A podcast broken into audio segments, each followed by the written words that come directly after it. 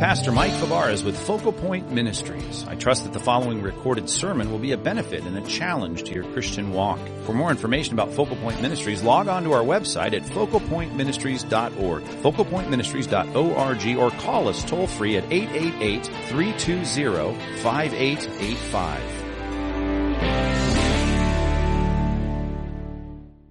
Was hosting a radio show yesterday morning, and someone called in with a Bible question about Psalm 23, about the imagery of Psalm 23. And it got me thinking how common that imagery is that God is depicted as a shepherd, as a good shepherd, and that we are depicted as sheep. And it's so common just throughout the scripture Old Testament, New Testament, everywhere. Sometimes it's the sheep analogy for us, sometimes it's the shepherd analogy for God, sometimes it's a combination of both. But in an agrarian society where that's common fare, they see it everywhere, they understood that perhaps with a, a greater sense of what actually it means than we do, although we get it, right? The shepherd is the leader, he's the one who directs, he's the one who guides, and the sheep are those that are supposed to listen and follow and be guided, and, and, and that all makes sense. what maybe we don't understand quite as well as they did is just how uh, wayward sheep can be, how thick headed they can be, how scared and timid they are to follow the shepherd when he's trying to lead them where they need to go. And what's important for us to catch as God continually reminds us we're sheep is that it's so easy for us, as he says we often do, to wander, to wander off the path, to not do what the shepherd asks, to not follow the shepherd down the path that he has laid out for us. And that's the problem. We all, like sheep, have gone astray. And that's the, that's the problem that God says He wants us to solve. Preaching, in one sense, every weekend is trying to make sure that we do what the Good Shepherd asks us to do.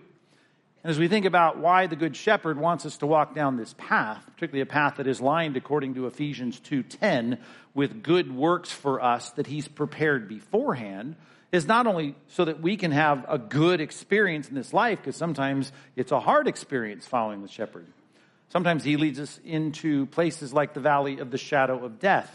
Sometimes he leads us to have a meal surrounded by our enemies. I mean, there's a lot of situations that are hard, but it's not just so that you can have a good experience because sometimes it's hard. It's so that others can have the benefit of you being on the right path. In other words, there's people that are depending on you staying on the right path in doing what God has called you to do. And that's so important as we see this series of amazing conversions, is what I've called this series in, in, Acts 9 and 10. People being turned off the path they were on to follow the shepherd who's going to take them on a different path, a conversion, a change, a redirection. And that redirection is so important for us to see, not only because it will benefit you, Saul of Tarsus, if you become Paul the Apostle, but it's going to benefit so many other people. Matter of fact, so many people will rely on you being faithful to walk the path that God has called you to walk. As we see the next installment, we've taken four weeks, we plan to take on Saul of Tarsus becoming Paul the Apostle. Uh, we're in the second installment of this in Acts chapter 9, verses 6 through 10. And what I want us to see is not only was it important for the Apostle Paul to follow the path that God had laid out for him, but even the man that he now enlists seemingly out of nowhere as he's going to Damascus, Paul is, to arrest Christians. He picks a Christian in Damascus and he says, okay, I need you to follow my lead. It's down a little scary path here, but I need you to do what I'm asking you to do so that you can be the instrument and the means to accomplish what I need accomplished in this guy's life so that he can fulfill the mission and calling I have for his life. So it's really a series of reminders of how important it is that you and I are faithful to follow the Good Shepherd. It's a good path laid out with good works that's going to result in good fruit. And in the end, you'll look back on it, even if it does take you through some kind of twisted, shadowy path, it's going to be, as you look back, it's good if I stayed on the path. What's bad is wandering off the path. So I want us to look at this passage and be encouraged and heartened by two men in this text that follow the lead of the Good Shepherd, even when it was scary and difficult. Grab your Bibles, pull it up on your phones, whatever. Look at it, verses uh, 10 through 16 of Acts chapter 9. I'm going to read from the English Standard Version. Follow along as I read it for you, starting in verse number 10. Acts chapter 9, verse 10. Now, there was a disciple at Damascus named Ananias. By the way, if the Bible were a fairy tale or a fable or some fictional story, you would not pick this name for this guy. Because we met this guy named Ananias in chapter 5, and he was no, no good. He ends up lying and being killed. So this is a different guy. Just happened to have the same name, Ananias. Not only that, I wouldn't have named the high priest Ananias because he is also kind of co regent, if you will, with Caiaphas, and he shows up later in the book of Acts, and we meet a guy named Ananias who's the chief priest of the Sanhedrin. So, okay, it's neither of those. We got three Ananiases in the book of Acts, and this is the one here that is going to do something a little bit scary, and he's going to do it faithfully and follow the will of God for his life, and we're grateful that he did. The Lord said to him in a vision, Ananias. And he said, Ananias responds, Here I am, Lord. And the Lord said to him, Rise and go to the street called Straight, at the house of Judas, and look for a man of Tarsus named Saul. For behold, he is praying. And he has seen in a vision a man named Ananias come in and lay his hands on him so that he might regain his sight. But Ananias answered, Lord, I've heard from many about this man, how much evil he has done to your saints at Jerusalem. And here he has authority from the chief priests to bind all who call on your name. But the Lord said to him, Go, for he is a chosen instrument of mine to carry my name before the Gentiles and kings and the children of Israel. For I will show him how much he must suffer for the sake of my name. He's called an instrument of God, and certainly he would be. The rest of the book of Acts is going to play out how much of an instrument of God he was. But right here, I mean, we can't miss that Ananias is being used as an instrument of God. And aren't you glad that Ananias was faithful to do the will of God in his life? And we should all be grateful because we study his letters that Paul was faithful to do the will of God in his life. It's all about you and I recognizing there are other people depending on you doing the will of God for your life. And there's a lot of disappointment, not only for you, there's a lot of disaster, a lot of pain, a lot of frustration that comes that's way more important than our inconveniences or our fears that will come when you and I say, I'm not interested in doing the will of God. Now, again, we look at a passage like this and say, just like we've seen in previous passages, well, it would be really nice if God showed up in a vision and told me what to do. Go to this street, Aliso Viejo Parkway. You're going to meet at this Starbucks. You're going to meet a guy named Fred. He's going to be from Anaheim. This will be great. I'll know the will of God for my day. But before you get into that, and we'll deal with that, but I want to start right now with the fact that before Ananias even knew what the will of God was, he responds in verse 10. Look at it afresh with a phrase that is loaded. And I say that because all throughout the Old Testament, this same phrase in a different language in Hebrew in the Old Testament is repeated constantly by the people that are being called on by God to do something. God comes and shows up and says to several people, like Samuel, Hey, Samuel. And Samuel responds, Here I am, Lord. He shows up to Abraham. Here I am, Lord. He shows up to Moses. Here I am, Lord. He shows up to Isaiah. Here I am, Lord. This is a common response that shows I understand who you are and I am here to respond and do your will. And, so Ananias, this, this disciple from Damascus, is told in this vision, first of all, all I get is his name here. Hey, Ananias. And he says, Yeah, here I am, Lord. I'm here. And there's, there's a lot more to that than, hey, just picking up the phone saying hello. This is a disciple of Christ who's ready to do whatever God says. Here I am, boss. Here I am, Lord. Here I am, captain. Here I am, one in charge of my life. I'm talking about the will of God this morning for Ananias' life and Saul's life. Can't help but think about God's will for your life. And some of you are saying, well, I'd like to know God's will for my life. Well, here I'm going to tell you, you're never going to know God's will for your life. You're never going to know any specifics about God's will for your life if you don't start where Ananias started, where Samuel started, where Isaiah started by saying, Here I am, Lord. That's an implication, if you're taking notes, number one, that you, you are willing to do God's will. As Jesus himself said, you will not know a lot of things about God's will unless you're willing to do his will. So you got to be willing to do his will even before you know what that is. Number one, be willing to do God's will. You want to know what God wants for your life? You want to walk the path and follow the good shepherd? Well, first thing you start with is I am willing to do your will if I have a will to buy some things on my laptop and we are together and I say, Well, I got some things I want to buy. And I look at you because you're over at my house and I say, Give me your debit card because I want to put it into this website so I can do my will and buy my stuff.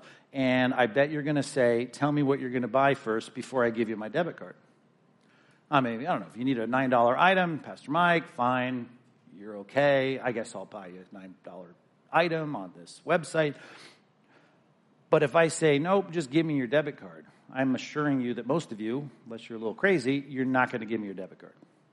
You want to say, show me what you want to buy, then I'll give you my debit card and my PIN number, and then I'll let you buy it. But I'm not letting you going on, a, I'm not going to let you go on a shopping spree with my credit card.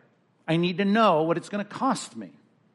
And here's the thing about Christianity, and we've studied this a lot in the series already in Acts, is that we come to Christ, according to Luke 14, and we say, I've already given everything up. Matthew 19, you're rich young ruler, I'm giving everything up. I know in my mind, I've already said, God, all right, everything about my life is yours, so whatever you want to do is fine. Now we're living along, plodding along in our Christian life, and when we're moving through that, saying, God, what is your will for my life? What should I do next in life? What should I do for my job? Who should I marry? Where should I go? Where should I live? What kinds of things should I be doing in this next season of my life? What ministry should I be involved in? Should I go on the next church plant? All these questions you have. What's God's will? Well, you got to start with this God, here I am, Lord. Matter of fact, if you think back to Samuel, when Samuel keeps running into Eli, he keeps hearing God calling him, and, and, and he keeps saying, Here I am, Lord, here I am, Lord. Here's what Eli sends him back to say. Not only do you say, Here I am, Lord, but he adds this phrase. Eli wisely said to, to, to the boy Samuel, He said, Say this. He says, Here I am, Lord, that's fine. You can say all that, but here, here say this Speak, for your servant is listening. Speak, for your servant is listening. So there's just so much compounding in that. It's like the other side of the word Lord, right? Lord means you're the boss. Now, here's how Eli helps Samuel understand the will of God. It's going to start with, hey, Samuel, I got a plan for you. And, and the response is supposed to be, and rightly so, and the rest of the trajectory of his life proves this. He's saying, I am your servant. So you tell me what you want to do. I'm here to serve. So many of us are pitched to Christianity early in our lives that keeps us right there in the center of our world, and Christ becomes a part of the orbit of our world, and we're hoping, much like the old geocentric view of the universe, that, you know, the sun will nicely warm up my life and kind of rotate around me, and I'm the center of the universe. And that's kind of how we like to think about religion and Christianity. But the reality is, much like the heliocentric view of the universe, or the solar system rather, uh, replacing the geocentric view of our solar system, it's like, no, no, no, wait, that's not how it works. It may appear that way, like God shining his blessings down on me, but that's not how this works, right? You are not the center. Christ is the center, and you are here as his servant saying, God, what can I do for you? A lot of people are saying, what can God do for me? What can Christ do for me? What can my Christianity do for me? That's the wrong thing. And it's pitched that way so often from tracts and Christian books and sermons, and you just got to just blow that out of your mind. So that's not the biblical view. Biblical view is there is a God and God is God. And that means He's at the center. That means everything is there to serve and glorify Him, to use a biblical phrase. And the idea of my life is God, what would you like me to do? So I want to know what your will for my life is. I'd like to know if you're going to interrupt my life with an appointment this afternoon on Aliso Viejo Parkway at Starbucks with a guy from Anaheim. That would be good. I'd like to know that. Or I'd like to know about my career path that's about to be changed, like Saul of Tarsus. I'd like to know that. But it's got to start with me saying, My life is a servant life, and I want to hear the will of God. I want to know what God wants, but I'm here to serve you. I'm listening as a servant to the Lord. By the way, I, I know you know this phrase that came on the heels of Here I am when Isaiah said it in Isaiah 6. Sunday school grads. Think that, think that through.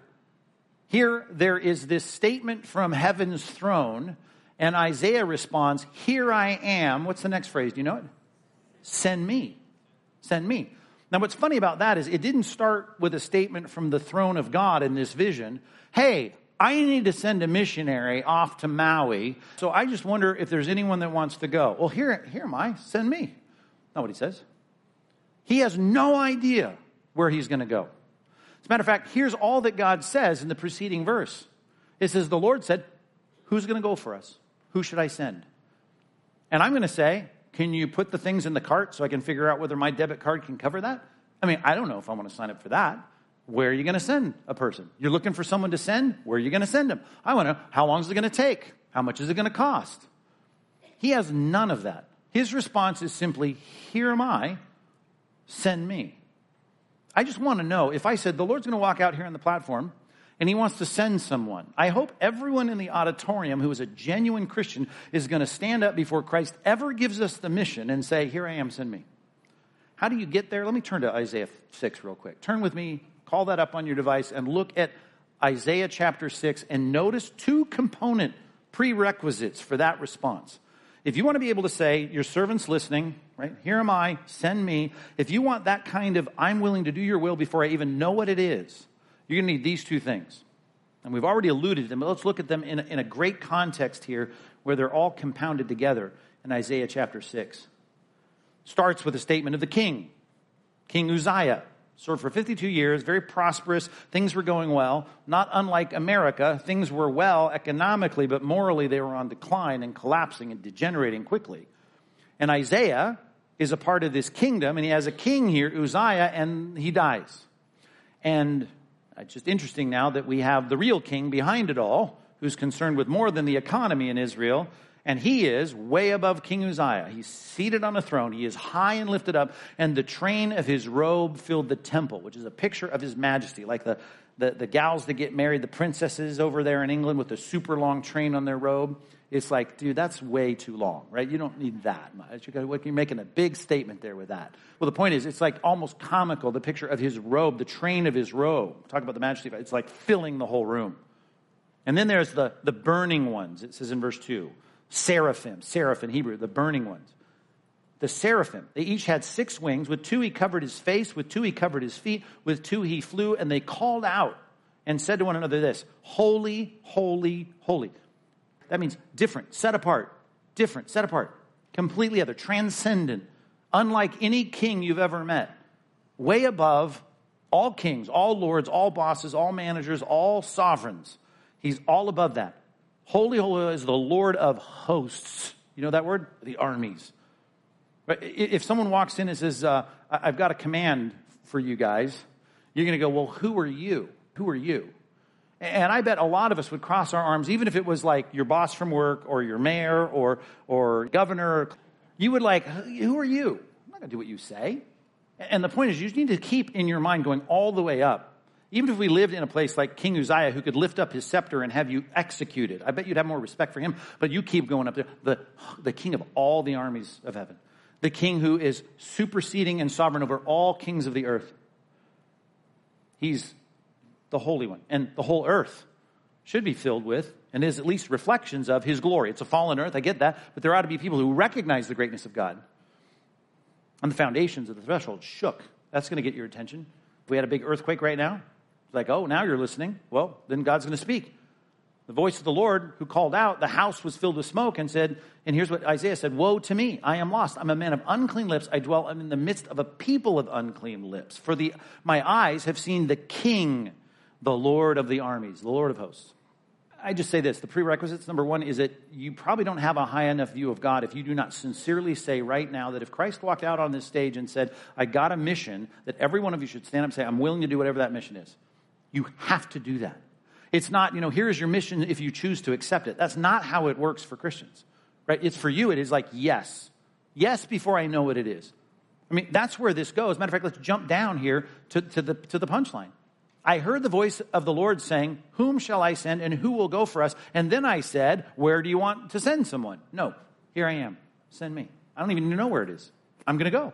I'm willing. I'm here. So that's the first component. Your view of God may be too small. You, you may not have res- enough respect for authority because in our day, particularly in Western culture, we, we don't want to give anyone authority. We got a flat line view of life. Well, it ain't flat line. Trust me. It's a pyramid, and in God's mind, He clearly is, in all absolute objective truth, He is at the top. He can snuff your life out. He can destroy our nation. He can destroy everything. He can, he can do whatever He wants. He's a sovereign king. And if he's got a will for you, if he's got a desire for your future, your, your, afternoon, next month, next year, for the next 10 years of your life, you should be able to say, okay, you're the authority. Here I am, Lord. That's what Ananias said. Here I am, Lord. That's what Samuel said. Samuel says, I'm a servant. You're, you're the boss. There's another thing here in verse number six that I think stands in the way of you saying what Isaiah is going to end up saying before he even knows what it is. It's something going on in your own heart, your own mind. Then one of the seraphim flew to me, having in his hand a burning coal that he had taken with tongs from the altar. He touched my mouth and he said, Behold, this has touched your lips. Your guilt is taken away and your sin is atoned for. It's covered, it's gone. You're no longer guilty. He sees the greatness of God, and the higher you view God, the more you see yourself as a sinner. And some of you don't even see yourself as a sinner because you don't have the right view of God. You have the right view of God. I am unworthy. I am sinful. What could I ever do for God? Well, there's no way you're going to say, I'll do whatever God wants me to do. I mean, if, if I had Christ to walk out on the stage and say, I got a mission, you might say, it isn't because I'm not willing to do it. You might say, I don't think I'm worthy to do it. And if you think that, you don't understand this part. Two prerequisites a high view of God and a high view of your forgiveness. I am forgiven. I am forgiven. And here's the problem it happens in the Bible. A lot of times people have the right response with their words, but in their heart, they don't. Moses, I hate to throw Moses under the bus this morning, but Moses hears the voice of God in this vision from the burning bush, and he says, Here I am, Lord, says the right thing. And then the Lord says, Great, got your attention? Here's the mission. The mission is you're going to go to Pharaoh and tell him to let the people of Israel go. And he goes, Yes, sir, here I go. Is that what he said? No, we just read this. Exodus chapter 3 and Exodus chapter 4 is this whole scene at the burning bush. And here's what Moses said. In the end, here's what he ramps up to saying send someone else. Like, Dude, what are you busy this week? What do you mean to send someone else? No, no, no, it wasn't about that. What did he keep saying? I'm, I, I'm not worthy. I mean, that really is, I can't do it. I don't have the right abilities. I don't have the right skills. Send someone else. And I don't think, with Moses being, to, being told of Moses that he's the most humble man, I don't think this was because of the fact that he was too proud to do it. It's because he wasn't willing to accept the forgiveness that God grants. He didn't believe in the atonement that God grants. The problem is, he really looked back at his past and he saw the failure of killing that Egyptian, burying him in the sand, gets run out of town, becomes an employee of his father in law, and mopes around in the Midian desert. And when God says, I got a task for you, he doesn't say, Here I am, send me. He goes, No, I don't want to go. And I think he didn't want to go because he doesn't realize that he's 100% completely accepted and forgiven. Why do you think God chose, by the way, as long as we're talking about an instrument of God who changes the world, why do you think God chose Saul of Tarsus? Well, we know that Saul turns around and tells Timothy, here's the thing God chose me the foremost of sinners, that he might demonstrate his perfect patience, his mercy, his grace, his forgiveness, his redemption. He took the worst to show that any of you here thinking, I'm not worthy to do what, what God. What if Christ came out and said, What I'm looking for is a pastor of the next church plan? What I need is a key player in a huge new ministry I'm starting. Right? A lot of you say, Well, I want to hear what it is first because I don't know that I'm qualified for that. Now, I know there are practical qualifications for things that God calls you to do. And There's training to be had and all that. But I don't want you sitting here, well, here's one of the reasons I can't sincerely say, God will do your will before I know what it is. Because you're hung up on the fact that you carry in your heart guilt you should not carry because you think, just like Peter, who went out fishing in John 21, when he should have been out preaching, he didn't do it because he carried around stupid guilt in his own heart that God had said is removed. Psalm 103 As far as the east is from the west, God uses weak vessels, sinful vessels, people who have done wrong in their past, who have to look at their sin and know this my sin is atoned for. And then if God says, I have a task to do, you say, Here I am, send me. Because whatever it is, I will do it. I will do it because I'm willing to do your will. I need you to have a high enough view of God to say, Here I am, and send me. I think Moses had that. You also need to have a high enough view of forgiveness and your atonement when Christ said it is finished, you have to believe, unlike religious people in our country today that think, well, I don't know, I'm hoping to be good enough to be accepted by God. You are, according to Colossians 1, fully accepted. You are fully qualified for this inheritance in the saints in light, the Bible says. You have full access. The moment you die, completely, you're not going to purgatory. You're not going to spin around in some cosmic vacuum until God figures you're pure enough to get there. According to the Bible, your forgiveness is so complete, you're fully acceptable before God. And if that's the case, if he tags you to do something, whatever your imagination scares you that I don't think I'd be worthy to do that. Some of you are there. You need to let that go. To do the will of God, you've got to be willing to do the will of God. That is foundational. High view of God, servant. He's the Lord. I'm a servant. And a high view of your atonement, of forgiveness, of what's been provided you in Christ. If God wants to tag me for it, I don't care if I was a blasphemer. I don't care if I was a persecutor of the church. I don't care what my background is. I will do the will of the Lord. Be willing to do his will. Back to our text. Like I said, be great if I had verse 11 clarity, right? That's super cool. Look at verse 11. The Lord said, Arise and go to the street called Straight, of which we have none of in South Orange County, straight streets. But I like the name, easy to read, very descriptive. The Straight Street. There's a house there with a guy in it named Judas, right? That's his house. And there's a man staying there, man of Tarsus named Saul. He's praying. That's what he's been involved in doing when you show up. And he's seen in a vision as he's been praying, kind of seeking what God's will is for his life.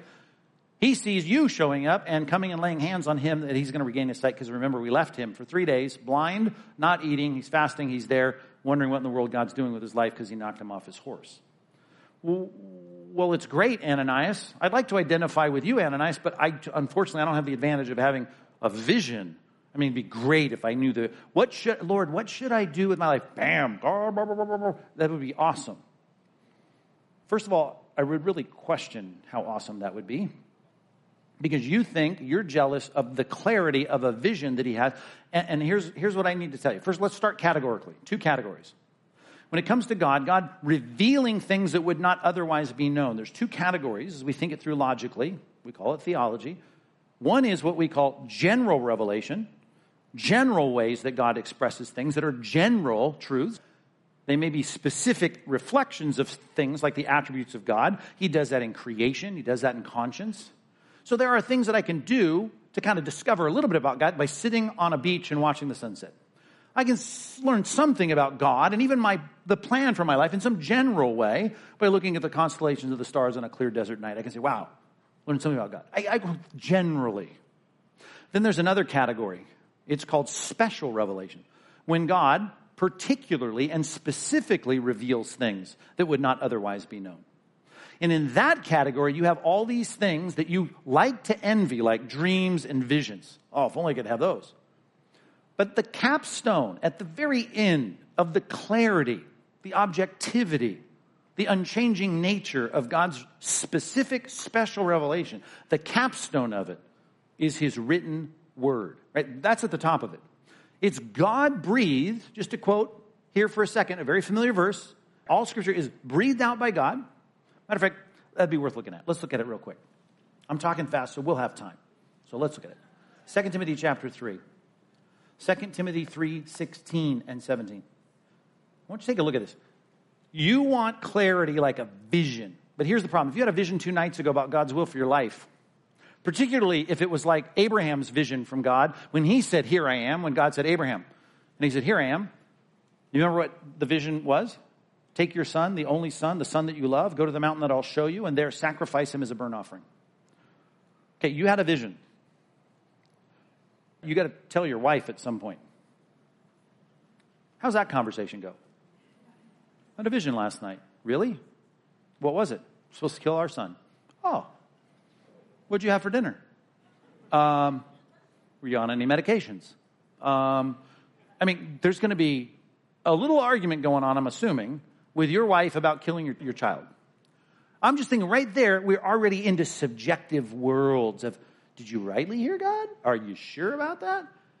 I mean, when Samuel goes in and tells Eli what God revealed to him when he showed him in a vision what was going to happen in Israel, Eli he could have said, Well, now are you sure that's what he said? He said that about my sons? You're saying that God said about my sons that they're sinful and that Israel's going to suffer because of my parenting? Are, are you sure? I wish I could see the vision so I could know that. The subjectivity of that is far different than the ta graphe, right? The, the writings in Greek, ta graphe, the, the, the scriptures, all the scriptures. All of the scriptures are breathed out by God, this library of 66 volumes of God's revelation. And they're profitable for what? For teaching, going to make it clear what God's path is. For reproof, I start going off the path, it'll be like a, a warning bell, bing, bing, bing, bing, bing, blind spot, get back on the path. For correction, Sometimes you're going to have the wheel, like in these really fancy cars, like push you back on the road. It's going to correct your path and it's going to train you, like reps in a gym, going to train you to do the righteous, good thing, to walk in the good works that are prepared beforehand for you to walk in. That, that's what it does. How sufficient is it that the man of God may be, here's a big word, complete, equipped. Equipped for what? For every single good work. I just want you to go to Samuel and say, ah, I'm just really jealous. You got clear revelation from God, man. You got, you got a vision. God told you exactly what you should do. Really? And he go, what do you have? Uh, I only got 66 books of God's written revelation. How many? 66? I only have five. No, no, I didn't say six. I, I said 66. 16? You have 66 books of God's mind on paper? Are you kidding me? So that when you see in God's word something clear that God has said, and your wife argues with you about it, and you can go and open up the Bible and go, so look right here, God said it.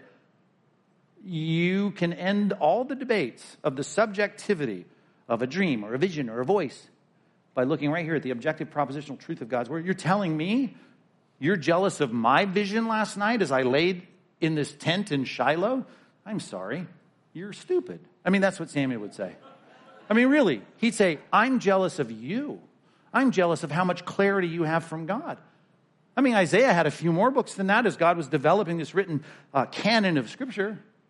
But you have the totality of God's word on paper so that he says you got enough there that you can be fully, complete, fully equipped for every good work. That's huge. That's big. So, we have to work to know God's will. And it isn't you going to sleep and waiting to hear a voice.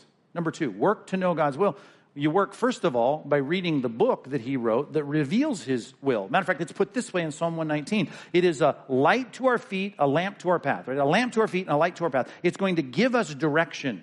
It's going to show us what the next steps ought to be. You've got to saturate your thinking with this book. And, and I know it doesn't seem that easy because where does it tell me to go to Aliso Viejo Parkway, Starbucks, meet this guy from Anaheim? I don't have all that detail there. Listen, a couple things you need to learn. When it comes to the Bible, I know there's lots of genres. You teach a genre class at the seminary, but let's just look at two basic genres of literary text of Scripture. One would be called narrative, and one would be called didactic. I know we can get into a lot more detailed specifics, but narrative and didactic genres. The narrative genres. Some of you are familiar with the narrative genres of Scripture. You read the narratives. And as I was teaching classes on this, I would talk about that being simply understood as this is what happened. You wanted to find a narrative genre of Scripture is God telling us this is what happened. Doesn't mean it's the right thing, doesn't mean it's the wrong thing, but it means this is what happened. It's an accurate portrayal. We the inerrancy of the word. This is actually what happened. God is not lying to us about what happened. He uses the prophets to record what happened in the narrative text of Scripture. In the narrative text of Scripture, there is a light and a lamp for you to take steps in your future. The will of God is revealed in those narrative texts. And you just knowing history or biblical history or ancient Near Eastern history is not enough. And some of you study the Bible, you don't work hard enough at it because you stay in the ancient text and you never bring that ancient text out into a principalized place where you see the principle and then say, okay, now I have to apply it. Some of you do half the Bible study you should. You don't go all the way. You read a passage like Rehoboam, Solomon's son. Rehoboam then inherits the kingdom. His dad is dead. He goes, What do I do now? I mean, David, Solomon, now it's me. I'm the grandson of David. What do I do? And so he says, I guess I should call a meeting to figure out what my administration should be about. And so he calls in his advisors, which were all of his dad's advisors, and they say, Listen, your dad built the temple, your dad had this palatial palace built, he did all these fortifications of the city. What you need to do to establish your kingdom is kind of ratchet back, lower the regulations, lower the taxes. Sounding good to me so far. All of that, that's what you ought to do. And that will establish you in your position, and the people will be fine, and, and everything will go great. And he thinks, ah, okay, well, let me think about it. I'll pray about it. Get some more counsel. Calls in his friends. You know the story? He calls in his buddies, his peers, the kids he grew up with, right? The people he grew up with. he says, What do you guys think? Well, man, you're in charge now. You got all the power. That's awesome. You can tax as much as you want. It'd be great. Building projects, you can just do, you build some really cool places and some, what, they go on and on. Just tell him this. You think my dad's taxes were high? Wait till you get a taste of my taxes. You think my dad's regulations were high? Wait till you see my regulations. He starts hearing all these things that he turns around and decides to do. And he ends up splitting the kingdom. Rehoboam, with his decisions based on who he took counsel from, ends up sending Jeroboam into the north, stealing 10 tribes away from Israel, and it breaks the nation in half in the 10th century BC. You can learn a lot about that passage. We just read on DBR not long ago. And go, oh, that's interesting. I've learned a lot about the Bible today. And you can go win some Bible trivia games that you play but it did nothing in revealing the will of God for your life. Jesus never took the time to say, What is in this passage that I can learn about what took place in Rehoboam's life that will help me put a principle down in my journal and then start to say, How would God have me live this week, this month, this year based on that principle? You start doing that, disciplined, hard work every day in the scripture, The will of God's going to just brighten up in your mind. Like, oh, I get it now. I learned a lot about my parents' expectations and teachings to myself and my brother by simply watching how my brother might be suffering under the punitive measures of my parents. Let me put it this way. I walk in, see my brother, he's all down and dopey or whatever, and I go, Why are you down and dopey today? It's because I'm grounded until the weekend. Really? You're grounded. What'd you do? And he tells me the story. I don't have to hear a word from my parents as to what they said. I can hear it secondhand through how they treated my brother. And guess what? If I'm careful enough to principalize that and apply it to my life, I've just learned the will of God for my childhood in that situation. And the problem is, so many of us read what happened in the Bible, and all we do is try and master the data, the details. We think it's all about the knowledge. It is about the knowledge. That's foundational. That's about the then of the text. I got to figure out the always of the text, and then I can start working on the now in my life in the text, and that becomes then the revelation of God for my life. That's the narrative genre. The other genre is the, the didactic genre. Didactic comes from the Greek word didaskalos. It means to teach. It's direct teaching. Book of Acts, largely narrative, but every now and then it breaks into instruction that is given to the church. The church, hey, I'm a part of the church. Starts talking about disciples and what they should and shouldn't do directly. Well, I'm a, I'm a disciple of Christ. Great. So now I see direct didaskalos. So I see didactic narrative. And I think, okay, there's the commands of Scripture for me, and I should live by those. But it's not as easy as you think. Right? You start looking at passages like Romans 14, when the church at Rome was all mixed in with Jews who had this background with, you know, making sure that they celebrated Rosh Hashanah, they celebrated the Feast of uh, Purim, they, they celebrated the Passover feast, and now they're Christians. None of that matters anymore, according to Hebrews 10.1 and all that Christ taught about the ceremonial law being out the window. And all these other Greeks and Romans in the church in Rome, they didn't care about that, so there's all this conflict. As we read this, we see direct principles as to how Christians ought to treat one another as it relates to those debatable matters. And you say, well, oh, there you go, I'm just going to apply this text. Well, you can apply the text and you should apply the text, but the specifics of how that text is applied was applied in a context that's no longer valid for your life. You've got to extract even the teaching and be able to say, okay, now how do I update this? How do I understand how this applies now? Put it this way you could work for a company that's been around for a long time 75 years, 100 years. Let's just assume you're, you're in a business that's been around 100 years. It was incorporated, got articles of incorporation, got bylaws. The things that run the company and the corporation's documents, they are there and they're set. But they were done in a time where the whole context is completely different than yours. But thankfully, if the company's still around after 100 years, probably successful, probably profitable, and so it's been a winning formula. But you are here 100 years later as an executive in the company trying to figure out how to apply them. Even though they're direct statements, you've got to now understand at least the context in which you live and say, okay, how does that specifically address the situation here today? All the issues that we're dealing with in life, down to, to bioethics. Bioethics is not an issue in the Bible, but there are principles there, even in the direct didactic sections of Scripture. That's the hard work of Bible study that some of us aren't doing. And then we're going, I wonder why I don't know the will of God for my life. I don't know if I should take that job. I don't know if I should take that ministry. I don't know if I should do that thing. And I'm telling you this we've got to work hard to know the will of God, and it starts with you studying the Bible to know the will of God. We don't start with application, but we end with application every time we study the Bible. And some of us don't have that discipline in place. And I'm exhorting you one more time, just like your grandpa's church used to to, to, to exhort you, study the Bible. And that doesn't mean learn the facts of the ancient Near East or the early church in Rome. It means really work to take the principles and put them clearly in place, make sure they're cross referenced with the rest of the principles of the Bible, and then start saying, How does this affect my life at work this week? How does this affect my career decisions? How does this affect my family life? How does this affect what I tell my children they can and cannot do? That has to be done every day in the Christian life as a practice. And guess what? Then you become saturated with the truth of God's word. And guess what becomes clear? God's will for your life. Our text says here in verse 12 about Saul, just almost says it in passing. Here's just three words in our English text, the last three words of verse 11. He is praying. You're going to go and you're going to be clear about what Saul should do. And guess what he's doing right now? Well, number one, I know he's not eating and he's not seeing, but he's praying. I'm quite sure you've been knocked off your horse. You've had a career in killing Christians. Now, the king of the Christians shows up, knocks you off your horse, and says, Why are you persecuting me? And says, Go to this house. You're not going to be able to see. I think he's rethinking his career at this point. It's good to know that he is praying. Praying is always a key element in deciphering the will of God. I just want to say that as a subpoint here. Work to know the will of God means you work at Bible study to know the will of God, and you work at prayer to know the will of God. Again, Grandpa's sermons, fine, he was right.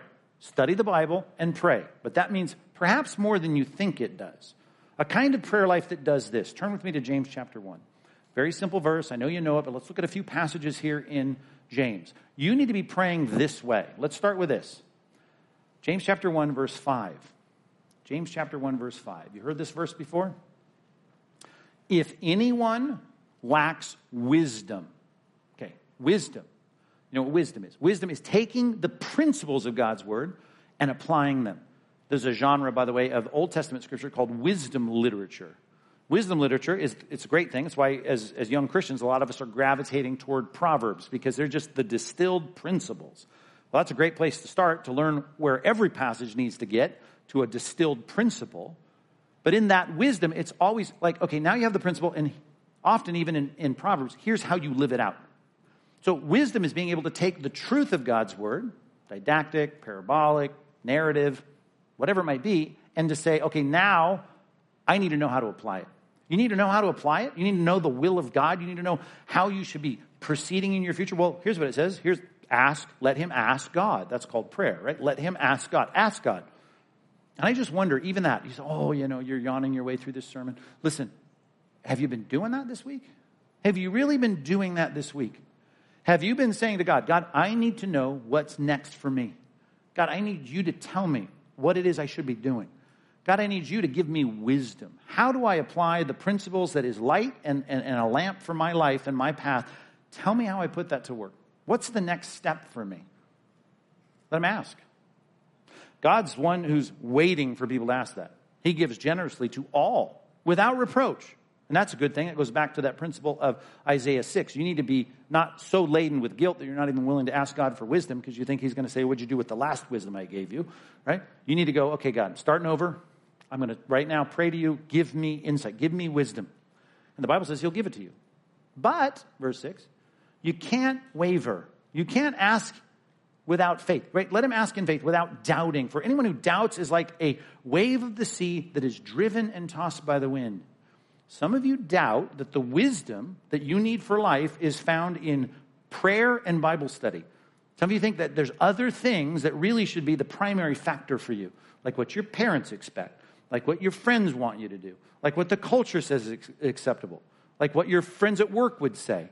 You've got to say, no, no, no. I got I to look at this and say, I need to say, God, you are the source of wisdom. You've recorded it in black and white in the Bible, and now you're asking me to pray to you that you might tell me how to live it out in my life. I'm going to ask you, and I'm not going to doubt. Because if I doubt, I'm like bouncing back and forth, like a wave of the sea, driven and tossed by the wind. For that person, by the way, don't think you're going to get anything from God shouldn't suppose you receive anything from Lord. You're a double minded man, in, unstable in all of your, your ways, your paths. The will of God for you is messed up, it's frenetic. Because you're not someone praying in light of Scripture as to how to apply that to the future of your life. If you do that and you believe that God has got the answer and not the world, not the voices of the world, not your talk show hosts, right? Not your podcasts, not your neighbors, not your friends, but the ultimate authority and the ultimate wisdom as to what you should be doing in the future is going to come from God. You believe that, you'll be fine. But that double mindedness, he kind of revisits that in chapter 4. So turn to chapter 4 real quick in, in James. And this is the problem with our, our praying. We can even use biblical means with an unbiblical motive. And unfortunately, we're, we're, we're double minded. Our double mindedness comes from I want God in the, in the equation, but really what I want is what I want. And he says in verse 3, look at James 4 3, you ask and you don't receive because you ask wrongly to spend it on your passions. And let's just go back to the thing he told us to ask for in chapter 1. Some of you are asking for wisdom and clarity. I want to know the will of God. And you're not getting it because really, the first point of the sermon, we really didn't get past. First point of the sermon was you say to God, I'll do your will before I even know what it is. And some of you are saying, really what I want is your blessing on my will. Right? I, that's what I want. Even though the Bible says this, and Jesus taught us to pray this way in Matthew 6, he said, You ought to be praying, Your will be done on earth as it is in heaven. all the earth, including my little part of the earth, including my life and my house and my room and my mind. I want your will to be done here. If you're praying that, right, then you're not saying, God, I want you to rubber stamp my desires. I want you to rubber stamp my, I want more green pastures and still waters, so give me wisdom on how to get there. I mean, that's really how some of us pray. God, give me wisdom. I want to know the will of God for my life so that I can have more green pastures and more still waters. That would be good. God, please, I'm praying just like the pastor said. You're not praying as the pastor said. Pastor said, we come to God and say, whatever it is you want me to do. I want to study your word to know the will of God. I want to pray to know the will of God. And I'm not double minded because I'm not about just saying, God, bless my desires, my passions. I don't have a foot in both worlds. Look at verse 4. You adulterous people, do you know that friendship with the world is enmity with God?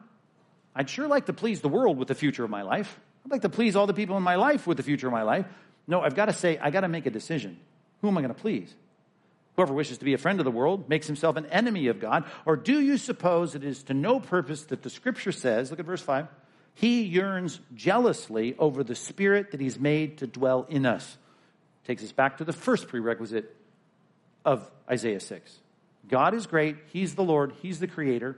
Or to put it in terms of Psalm 100, right? He is the shepherd, right? He is our maker. We are the sheep of his pasture. Right? He created us, not ourselves. So I know this. He's created me. My spirit is his. I belong to him. Because I'm a moral agent, because I'm an individual with making a decision making capacity, I can be a wandering sheep, but God would like me to say, Nope, I'm willing to please you. I'm praying with a motive that says, Whatever you want. I'm praying for your will to be done on earth, just like people in heaven comply joyfully. I'd like to comply joyfully down here. Be willing to do the will of God. That's primary. You got to work to know the will of God, and you know what? You don't need a vision to figure that out. You need more Bible study, you need more prayer. Back to our text. If God is gracious in giving you that direction, which I'm confident He will, I need you to be as heroic as Ananias and Saul. Look at verse 13. When Ananias got the instructions, he did have a little stutter step here, right? Ananias said, Lord, Lord, I've heard about this man. I know how much evil he's done to your saints at Jerusalem. And he's got in his backpack a little piece of paper from the high priest that he could arrest people like me. Right? He's got authority from the chief priest to bind all who call on your name, and I happen to be one of those people. But the Lord said, suck it up, right? The Lord said, man up. Right now, I just need you to do it. It's all done in two letters in English. Go. Just need you to go. Go. Why? Because I'm going to give you information about his future plan. And his future plan is that he is a chosen instrument, just like you're being used as an instrument right now, Ananias. He's my chosen instrument, and he's got a whole career change coming. An instrument of mine to carry my name before the Gentiles and the kings and the children of Israel, and I will show him how much fun he's going to have doing that. Underline the word fun in verse 16. Do you see that? No, just like Ananias was walking through the valley of the shadow of death because he thought he might die if he ends up confronting Saul with information about Christ and revealing that he is a disciple of Christ. He says, I'm going to tell him that the path for him is going to be a bit, a bit like yours. Matter of fact, it'll be a lot worse than yours. I'm going to show him how much he's going to have to suffer for me. I know the temptation once we hear clearly the will of God for our lives is I'm really glad. I was really sincere. I really wanted to do it. But now that I know how scary it is, I know how many enemies are going to confront me, I would like to pass. And I would tell you this number three, you should never let fear or pain stop you. Do not let fear or pain stop you. You want an example of that? Here's the negative example Exodus 4, Moses goes, send someone else. I think it was part of his own deprecation, his own sense of his own unworthiness, like Peter in John 21. But I'll tell you a guy who did it in a stellar way Genesis 22. It's the guy I've already said who responded to the Lord Lord, here I am, Abraham. Abraham is told to take his son, the only son, the son that he loved, go to the mountain I'll show you, and there sacrifice your son. And I imagine what the conversation might have been like. I'm not even sure he had it that night with his wife. But here's what the next verse says. So Abraham got up early in the morning, saddled his donkey, took his servants and his son, and he went. I just, that passage is mind boggling. If there's ever a morning I'm going to sleep in, I'm thinking, that's the morning. Every morning I'm going to take the long road, go drive through, get a breakfast burrito, spend my time lingering on the camel, right? It's going to be that morning. He arose early in the morning and he went. I just love, even in our passage, the Lord says, Go. Matter of fact, we'll get to it next time, but verse 17. So Ananias departed and entered the house. Okay. Was it scary? Yes. Did that stop him? No. How about Saul of Tarsus, who becomes Paul the Apostle, who I hope is a beloved instrument of the Lord in your life? I just wonder when he finds out how much he was going to have to suffer for his name. I just wonder how glad you are that he did the will of God.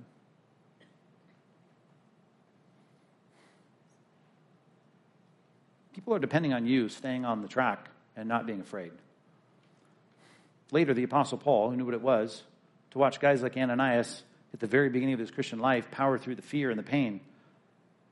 He met a guy named John Mark that was on a missionary journey with him, and John Mark goes, Nah, it's getting too hard. And he bails out. And I completely understand, and I think there was absolutely nothing wrong with it, that he looks at a guy like that and goes, I cannot depend on you. When the will of God is clear in your life, you back out when it gets hard. And so when it came time to take someone on a missionary journey again, he goes, I'm not taking John Mark. Is there hope for you if that's been your past? Well, sure, there was hope for John Mark because later in the end of Paul's life, he writes in 2 Timothy, I'd like to have John Mark back, right? I don't think he was apologizing for what he did because I don't want to go and risk my life serving the Lord with people in the foxhole that I'm in who are going to bail out when the bullets get too close. Shadrach, Meshach, and Abednego needed each other in that fiery furnace because they needed comrades that were committed to the end, no matter how scary it got. They answered in a first person plural pronoun We will not bow down to you. And I'm just telling you this. I don't want it when it gets hard. When the valley of the shadow of death gets so dark that that shadow is like overwhelming that you say, well, now it's time to wander. I know the Lord's led me here. I know that this is where he set the table for me, but I just don't think I can do this. Don't let your own sense of inferiority, don't let your own sense of insecurity, don't let your fears, don't let your, your love for your own reputation get in the way of you saying, I'm going to stick it out. Are there course corrections? Sure, there were. A couple weeks ago in that divine appointments sermon with Philip and the Ethiopian eunuch, we talked about that. There are times when God opens a door, you walk through it, He'll close the door, have you walk out. But that, I'm not talking about circumstantial closed doors. I'm talking about if you know God has called you to something in your life, I'm just saying do not let fear, do not let pain, do not let suffering get in the way. Aren't you glad that Ananias did it, even if he was scared? Aren't you glad that, that Saul did exactly what he should have done? That when they told him in Ephesus, you're going to suffer and go to Jerusalem and they're going to bind you, you're going to be arrested, he goes, I don't care. I count my life worth nothing to me, but only that I can finish the course that the Lord has set for me. The prayer that Jesus taught us to pray your will be done on earth as it is in heaven. I mean, he was the ultimate one to live that out, wasn't he? In the Garden of Gethsemane, and you know the passage I'm about to quote, he lived out something that I just want to point out that maybe a passage you don't think of very often. About the Lord that is spoken of in Hebrews 10 when he was being incarnate. He was given a human body. That's the, the, the point of the, the passage in Hebrews chapter 10, verse 5. It, it says, that when Christ came into the world, one of the things it says about Christ, and it's quoting Psalm 40, it says that the Lord said, so picture the Son of God saying to the Father, say, Behold, I have come to do your will, O God, as was written of me in the scroll of the book. Christ had a prerequisite, foundational, presuppositional, absolute affinitive, just resolve to say, I will do the Lord's will. Then it got tough in the garden because he thought about the fact that not only would he be stripped naked and hung on a Roman execution rack outside the city of Jerusalem, but that God the Father would take all the sin that you deserve to be punished for and lay it on him and that he would become a guilt offering. He had all of that in view and he said, This cup, if there's any way, let it pass from me. But, you know the passage, not my will, but yours be done. We can hail Abraham. We can even, in the end, hail Moses for doing what he should have done in the end. We can hail Samuel. We can, we can hail Isaiah. We can hail Ananias. We can be really excited about the Apostle Paul doing the will of God. And I want that to be the motivation for you to stay on the path of doing the will of God. But all of it is trumped by Christ who said, I'm here to do your will, O Lord. I'm here to do your will, O God. I will do what you want me to do. And when the worst possible suffering, pain, fear gripped him in the garden, his end resolve was not my will, not what I want, but your will, what you want, be done. It's the only reason any of this makes any sense. I don't want to spend the rest of my life giving up my dreams, my hopes, things I wanted. And I had plenty of dreams for my life. To be doing stuff that I know God wants me to do. I don't want to waste my life doing this. If at the end of my life, none of it matters. If I get cast into outer darkness and suffer eternity away from God, or if it's all done when I die and it's just done, why would I waste any time on this? But the only reason doing the will of God and following the Good Shepherd down a path of good works ordained for me ahead of that, only reason that ever makes sense is because Christ did the will of the Father and took my sins and atoned for them. And because of that, we can say, okay, let's go out and do what God asked us to do. Let's not deviate from the path. Let's not fear. Let's not have pain. We're going to do the will of God. And if I don't know what it is, I'm going to start by saying, I will do it, whatever it is. And I'm going to study the Bible and I'm going to pray. I'm going to discover the will of God and I'm going to do it.